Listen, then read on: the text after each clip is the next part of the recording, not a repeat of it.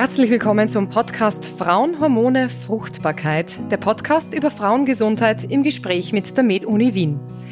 Dieser Podcast ist ein Ort für alle, die sich für Themen wie Hormonregulation oder reproduktive Gesundheit von Frauen interessieren.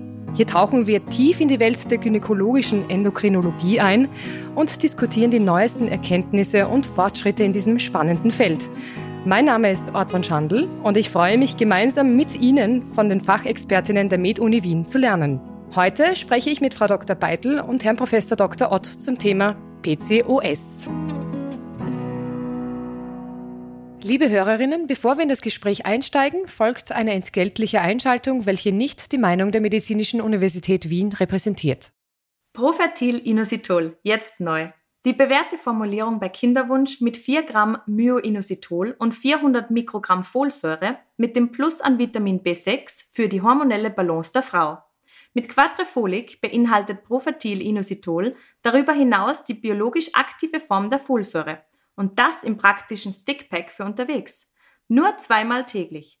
Bisher mussten Inositol-Produkte in Österreich in Form eines Sachets in Wasser aufgelöst werden. Das ist kompliziert und man kann schnell auf die Einnahme vergessen. Profertil-Inositol im Stickpack ist easy to go und schmeckt dazu noch nach Waldbeeren. Profertil-Inositol ist das neueste Produkt aus der Profertil-Familie. Studiengeprüfte Qualität aus Österreich von führenden Fertilitätsexperten empfohlen. Profertil-Inositol ist in Apotheken in Österreich erhältlich. Gleich zu Beginn die Frage, was ist denn das PCO-Syndrom? Wie entsteht das und wie verläuft das? Ja, also das PCO-Syndrom ist eine Abkürzung für das polyzystische Ovar-Syndrom. Das klingt schon mal sehr kompliziert. Es ist auch tatsächlich eine sehr komplexe Stoffwechselerkrankung. Aber es ist sehr wichtig, dass wir darüber reden, weil es ist die häufigste hormonelle Erkrankung der Frau im reproduktiven Alter. Das heißt, in der Zeit, wo die Frau fruchtbar ist, und das kann man grob einteilen, Pubertätsbeginn bis Menopause, also bis die Frau in den Wechsel kommt. Und das betrifft, sagt man geschätzt, fünf bis zehn Prozent der Frauen in dieser Zeitspanne, also wirklich ein beachtlicher Prozentsatz. Und wie wird das eingeteilt? Da gibt es drei Kriterien. Und das sind die Rotterdam-Kriterien, die haben vielleicht schon ein paar gehört. Im Prinzip reichen aber schon zwei davon aus, dass die Diagnose gestellt werden kann. Da starte ich vielleicht gleich mal die aufzulisten. Das ist zum einen eine Oligoanovulation. Das klingt jetzt auch wieder kompliziert, erkläre ich vielleicht kurz.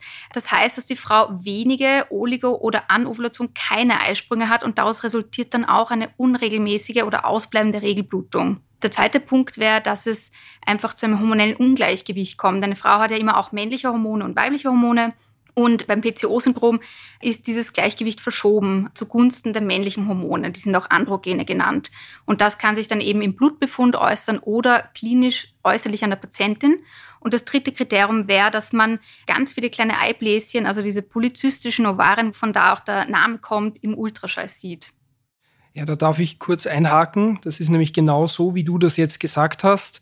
Sind zwei von drei Kriterien, die erfüllt sein müssen. Das heißt, eine Frau kann theoretisch alle drei Kriterien erfüllen, also sowohl die namensgebende Morphologie, dieses Bild im Ultraschall, das man sieht an den Eierstöcken und die Zyklusunregelmäßigkeiten und die erhöhten männlichen Hormone und oder ihre Zeichen auf der Haut vor allem, aber eben auch nur zwei. Das heißt, äh, bedauerlicherweise ist es nicht so, dass wenn man diese Zystchen im Eierstock nicht sieht, dass die Frau dann auch kein PCO-Syndrom haben kann, sondern es gibt eben auch diesen Untertyp und das macht die ganze Sache etwas kompliziert. Und was das Ganze noch ein bisschen komplizierter macht, ist die Tatsache, dass man eigentlich alle anderen Ursachen von erhöhten männlichen Hormonen, die seltener sind, aber eben auch auftreten können, gerade auch bei so jungen Frauen, eigentlich vorher ausschließen müsste.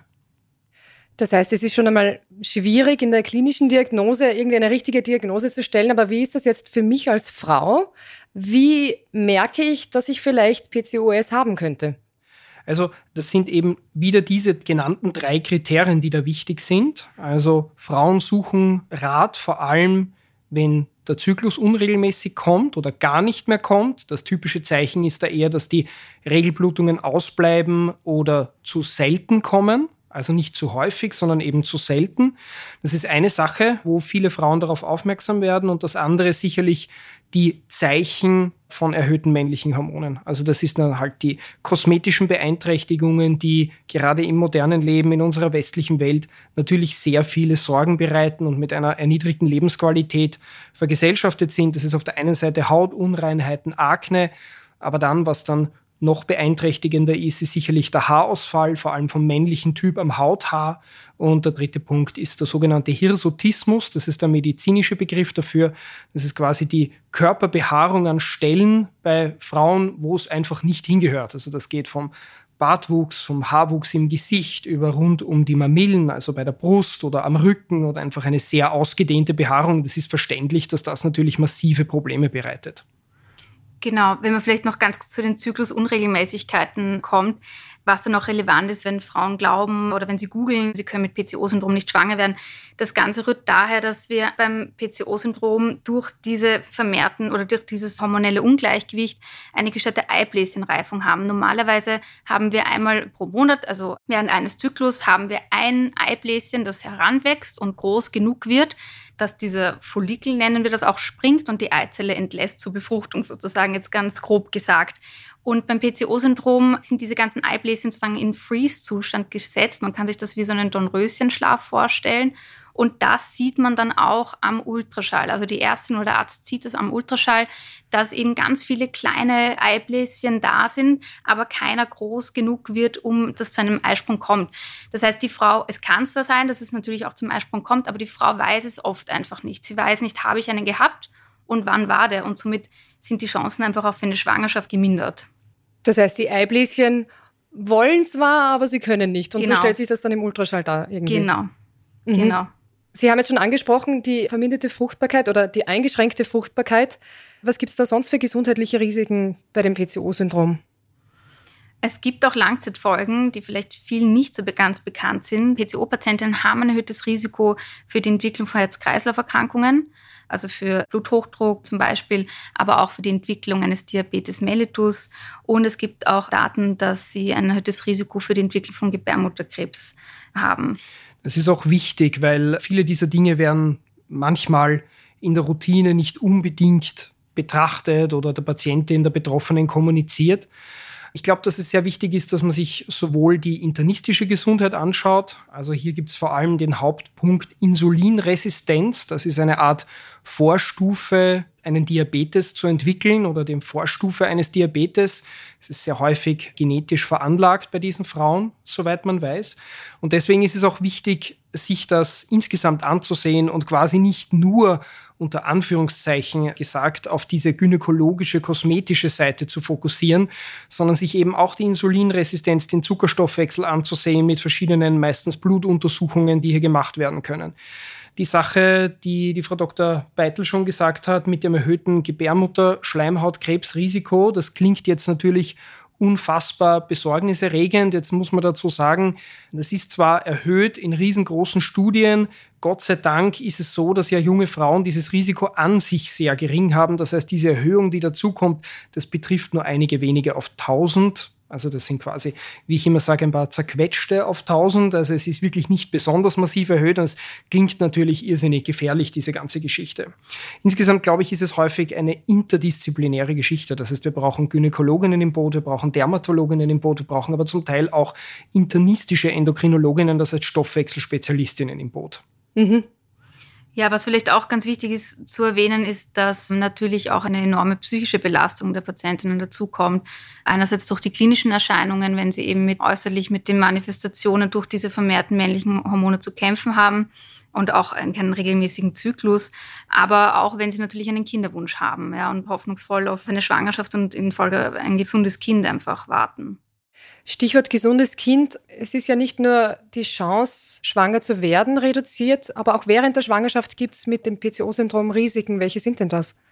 Ja, das Erste, was hier immer diskutiert wird, ist, ob es eine erhöhte Rate an frühen Fehlgeburten gibt. Also quasi ob im ersten Drittel der Schwangerschaft die Abortrate erhöht ist. Und da gibt es ganz, ganz viele Diskussionen, ob das wirklich so ist oder nicht so ist.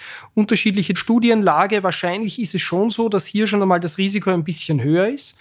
Worauf das wirklich beruht, ist nicht ganz klar. Vielleicht ist es die Insulinresistenz bei vielen Frauen, vielleicht ist es die Gebärmutterschleimhaut, die auch ein bisschen anders funktionieren dürfte, ein bisschen verändert funktionieren dürfte. Vielleicht ist es auch die Eizellqualität, wobei die meisten Studien eher dagegen sprechen. Man weiß es nicht, aber ein bisschen darauf muss man auch den Fokus legen und Frauen, die dann möglicherweise hier dieses Schicksal erleiden, auch ermuntern, dass das Risiko nicht so massiv erhöht ist und das Wiederholungsrisiko Gott sei Dank nicht so hoch ist. Das quasi in der Frühschwangerschaft. Und klarer, in der weiteren Schwangerschaft gibt es da natürlich auch Probleme.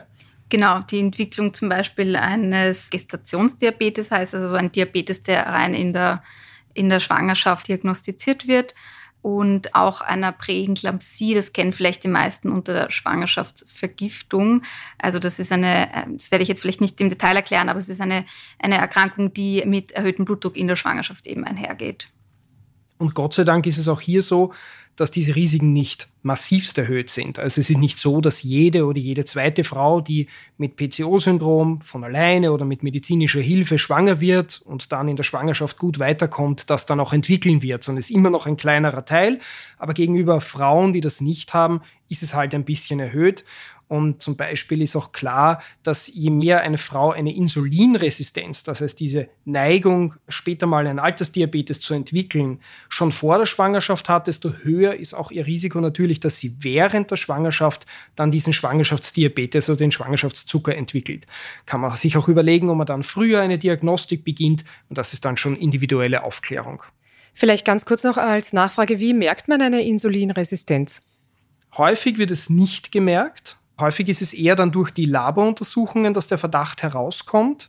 Insgesamt sind es aber gerade diejenigen Frauen, die sich relativ schwer tun mit Gewichtsabnahme oder das Problem haben, dass sie sehr leicht Gewicht zunehmen. Okay. Also der Klassiker von den schwer betroffenen Frauen ist, dass sie einem erzählen, ich hungere mich hinunter über Wochen, habe nur eine Gewichtsabnahme von 4, 5 Kilo und dann mit einem leichten, verzweifelten Lächeln wird das erzählt, schaue ich ein Stück Schokolade an und alles ist wieder oben. Mhm. Und das ist ein relativ typisches Zeichen für die Insulinresistenz, wo man dann auch zum Teil diesen Frauen helfen kann. Wie gesagt, es gibt schon Hinweise in der Forschung, dass das zum Teil auch durchaus genetisch bedingt ist. Also diese alte Meinung von, ja, sie essen einfach zu viel, lapidar, quasi, sie sind selber schuld.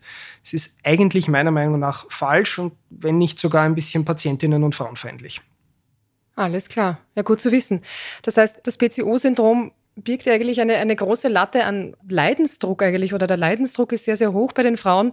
Es gibt sicher auch sehr, sehr viel Verunsicherung darüber. Was gibt es denn für Therapiemöglichkeiten? Was sind denn die Ausblicke und wie kann man die Frauen motivieren oder wie kann man ihnen Mut machen? Genau, also da ist ganz wichtig, man muss unterscheiden zwischen zwei großen Patientinnengruppen. Die eine Gruppe ist die, die einen aktuellen Kinderwunsch hat und die andere Gruppe ist die, die keinen aktuellen Kinderwunsch hat. Das heißt, schließt jetzt nicht aus, dass sie irgendwann Kinder will, aber dass sie jetzt gerade im Moment keine Kinder möchte. Aber was beide Gruppen vereint, ist, dass an erster Stelle eine Lifestyle-Adaptierung steht. Und das schließt eigentlich die Klassiker mit ein. Eine Ernährungsanpassung oder Umstellung, vermehrte körperliche Aktivität und je nach BMI, ob die Frau jetzt übergewichtig ist oder adipös, auch eine Gewichtsreduktion. Und auch bei schlanken Patientinnen oder beziehungsweise Frauen mit einem BMI nicht im übergewichtigen Bereich kann auch eine Ernährungsumstellung extrem viel bewirken. Darauf werden wir vielleicht später dann eh noch einmal eingehen. Vielleicht zur Frau, die jetzt keinen aktuellen Kinderwunsch hat, da geht es jetzt mal primär darum, dass wir diese Beschwerden, die sie hat, durch diese vermehrten männlichen Hormone und alle Symptome wie einen unregelmäßigen Zyklus, dass wir das erst einmal mildern oder wegbekommen, diese Symptome. Und ich glaube, das ist eine total individuelle Entscheidung, die man mit der Betroffenen zusammentreffen muss weil manche sagen, okay, ich habe vielleicht ein bisschen unreinere Haut, aber das stört mich nicht. Aber es macht mich total nervös, dass mein Zyklus nicht kommt, weil ich muss jede paar Wochen einen Schwangerschaftstest machen, weil ich Angst habe, dass ich schwanger bin. Manche sagen wieder, okay, ich kriege meine Blutung nicht, wunderbar, die geht mir eh nur auf die Nerven. Aber der Hausfall ist zum Beispiel ein riesiges Problem oder dieser leichte Damenbart, den ich habe und das möchte ich unbedingt stoppen, weil das ist unmöglich für mich. Und so muss man das individuell zusammensuchen, wie man dann den Frauen helfen kann und welche therapeutischen Optionen von bis, die wir vielleicht gleich kurz durchgehen werden, ihnen dann anbieten kann. Genau, vielleicht der Klassiker, den vielleicht eh viele hören, aber es ist in dem Fall wirklich einfach oftmals sinnvoll, ist eine Pille, die einen antiandrogenen Faktor hat. Das heißt, einen Faktor, der so anti-männliches Hormon so wirkt. Und ja, also die Pille ist natürlich oft irgendwie auch verrufen, weil sie oft einfach ohne Aufklärung gegeben wird, aber es gibt ganz viele Indikationen, wo die natürlich Sinn macht. Man muss einfach die richtige Frau zur richtigen Pille finden und es kann wirklich, wirklich sehr viele positive Effekte haben. Und dann natürlich auch noch, das haben wir auch vorhin schon angeschnitten, je nach Beschwerdebild gibt es natürlich verschiedene Hautcremen, Haarwasser und so weiter. Und da kommen wir wieder in den Bereich der Dermatologie auch oder ja, einfach interdisziplinär arbeiten.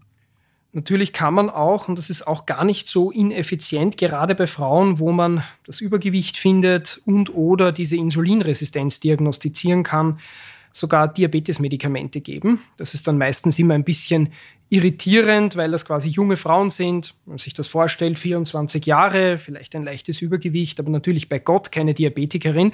Und das führt natürlich zu einer Verunsicherung, um Gottes Willen, warum muss ich das jetzt nehmen? Ist aber eine total wissenschaftlich belegte Therapieform. Wir verwenden da vor allem das äh, Präparat, das Metformin beinhaltet. Das ist der Wirkstoff. Das Metformin verbessert diese Insulinresistenz über einen anderen Mechanismus.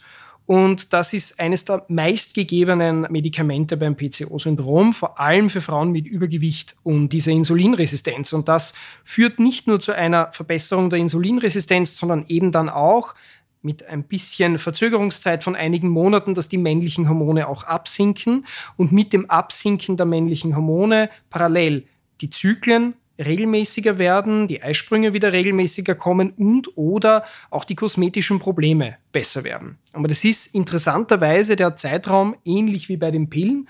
Das heißt, die Betroffene muss dem wirklich Zeit geben. Der erste Effekt ist wie gesagt, nicht nur Metformin, sondern auch bei den Pillen und bei vielen anderen Medikamenten, die wir da einsetzen, so drei bis vier Monate, bis man einen ersten guten kosmetischen Effekt erkennt. Sechs Monate, bis man den dann wirklich schön erkennt und nach neun Monaten ungefähr ist dann meistens das Wirkmaximum erreicht.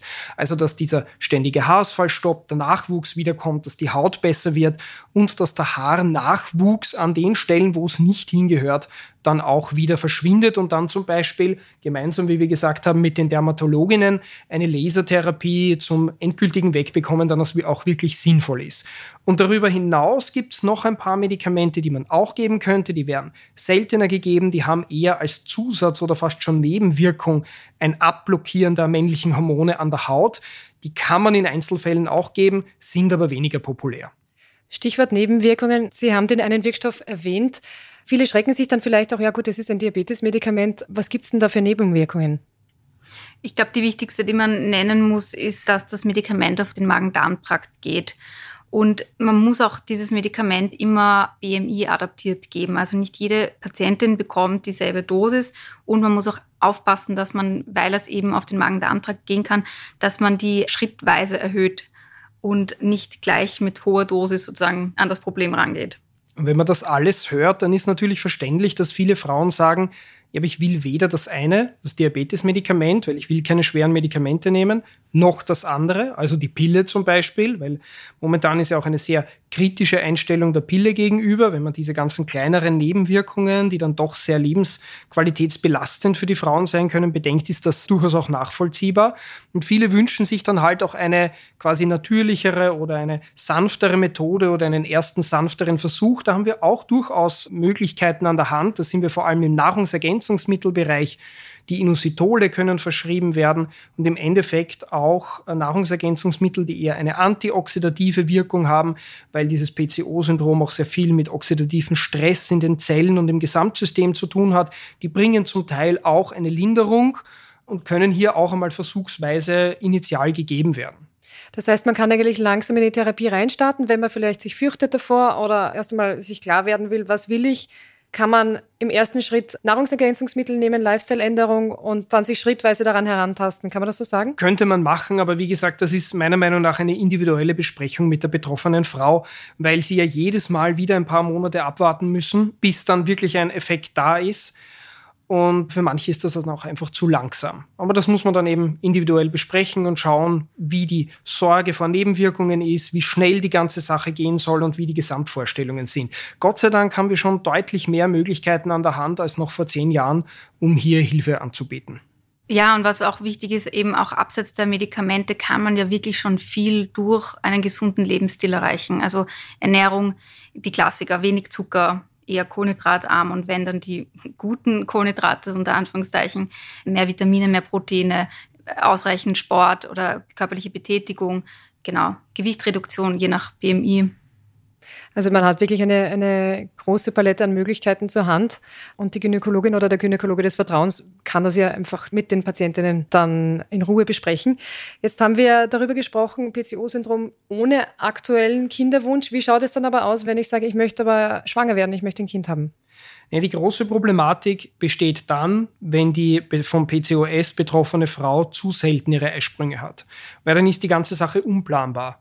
Wie die Clara vorher schon gesagt hat, dann hat man den Eisprung vielleicht nicht alle zwei Wochen nach der Regelblutung, sondern erst nach drei Wochen, vier Wochen, sechs Wochen, acht Wochen. Und bei vielen Frauen schwankt das auch sehr. Und daher ist die Stimulation des Eierstockes zum richtigen Zeitpunkt geplant, ein Eibläschen mit einer Eizelle zu bilden, quasi die erste Methode der Wahl. Genau, und wie läuft das Ganze ab? Also eben, wir stellen uns nochmal diesen Freeze-Zustand vor, wir geben ein Medikament und das ist derzeit das Mittel ersten Mal Letrozol, haben vielleicht ein paar schon mal gehört.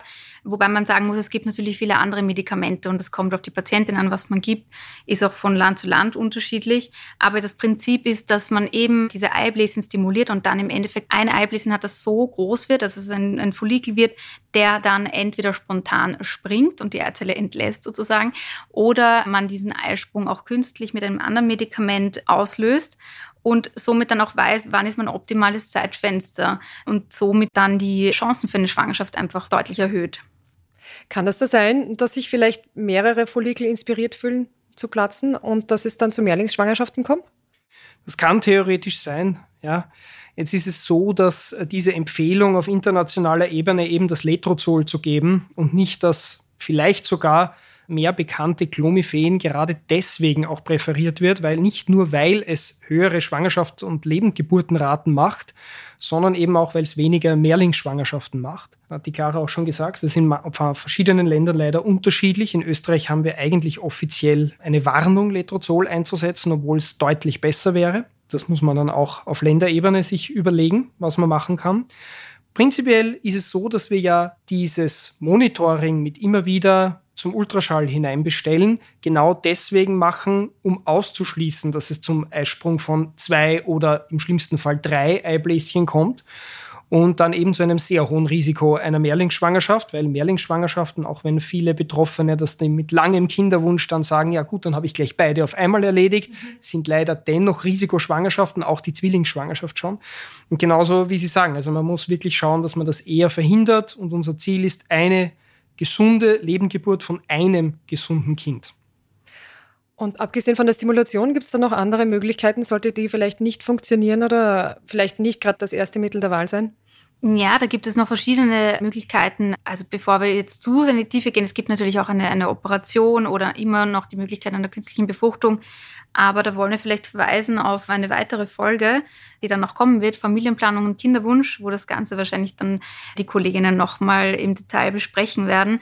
Aber ja, wichtig vielleicht noch, um das abzuschließen, ist, dass natürlich, bevor ich jetzt eine Frau hormonell stimuliere, dass ich natürlich abkläre andere Ursachen, warum es nicht zu einer Schwangerschaft kommt. Und ganz wichtig, bevor ich der Frau so viele Medikamente gebe, dass ich den Mann abgeklärt habe, der einfach auch sehr oft Grund ist äh, dafür, dass es nicht funktioniert. Und das ist auch einfach zu machen mittels eines Spermogramms und da wird der Samen untersucht. Also wenn ich eine Frau stimuliere und der Samen ist nicht gut genug für eine Befruchtung, dann schade ich der Frau ja eigentlich damit. Und dann würde in diesem seltenen, Gott sei Dank seltenen Fall dann doch nur die IVF, die künstliche Befruchtung, überbleiben. Aber das ist ein eigenes Thema, wo wir auch noch einen Podcast haben werden. Ja, was mir noch sehr am Herzen liegt, dann abschließend zu sagen, ist, dass, weil wirklich viele Patientinnen kommen und haben gegoogelt und sagen, ich kann nicht schwanger werden und bin unfruchtbar. Es besteht auf jeden Fall die Möglichkeit einer Schwangerschaft und wir wollen hier jetzt auch keine Angst verbreiten. Also auf jeden Fall können Frauen mit PCO-Syndrom schwanger werden. Es braucht einfach vielleicht ein bisschen mehr Zeit und Geduld. Es braucht ein bisschen Know-how von ärztlicher, aber auch von Patientinnenseite. Und ja, mit der richtigen Unterstützung ist es auf jeden Fall möglich. Vielen Dank für die Einblicke und das interessante Gespräch und auch an Sie, liebe Hörerinnen, dass Sie dieses Mal dabei waren. Folgen Sie diesem Podcast gerne für mehr Themen rund um Frauengesundheit. Und noch eine Info zum Schluss. Für Hilfesuchende in Österreich wird an der Abteilung für gynäkologische Endokrinologie und Reproduktionsmedizin im Universitätsspital der MedUni Wien und der Stadt Wien immer Beratung angeboten. In der nächsten Folge sprechen wir über Fertilitätsprotektion. Bis dahin wünsche ich Ihnen alles Gute und freue mich auf ein Wiederhören.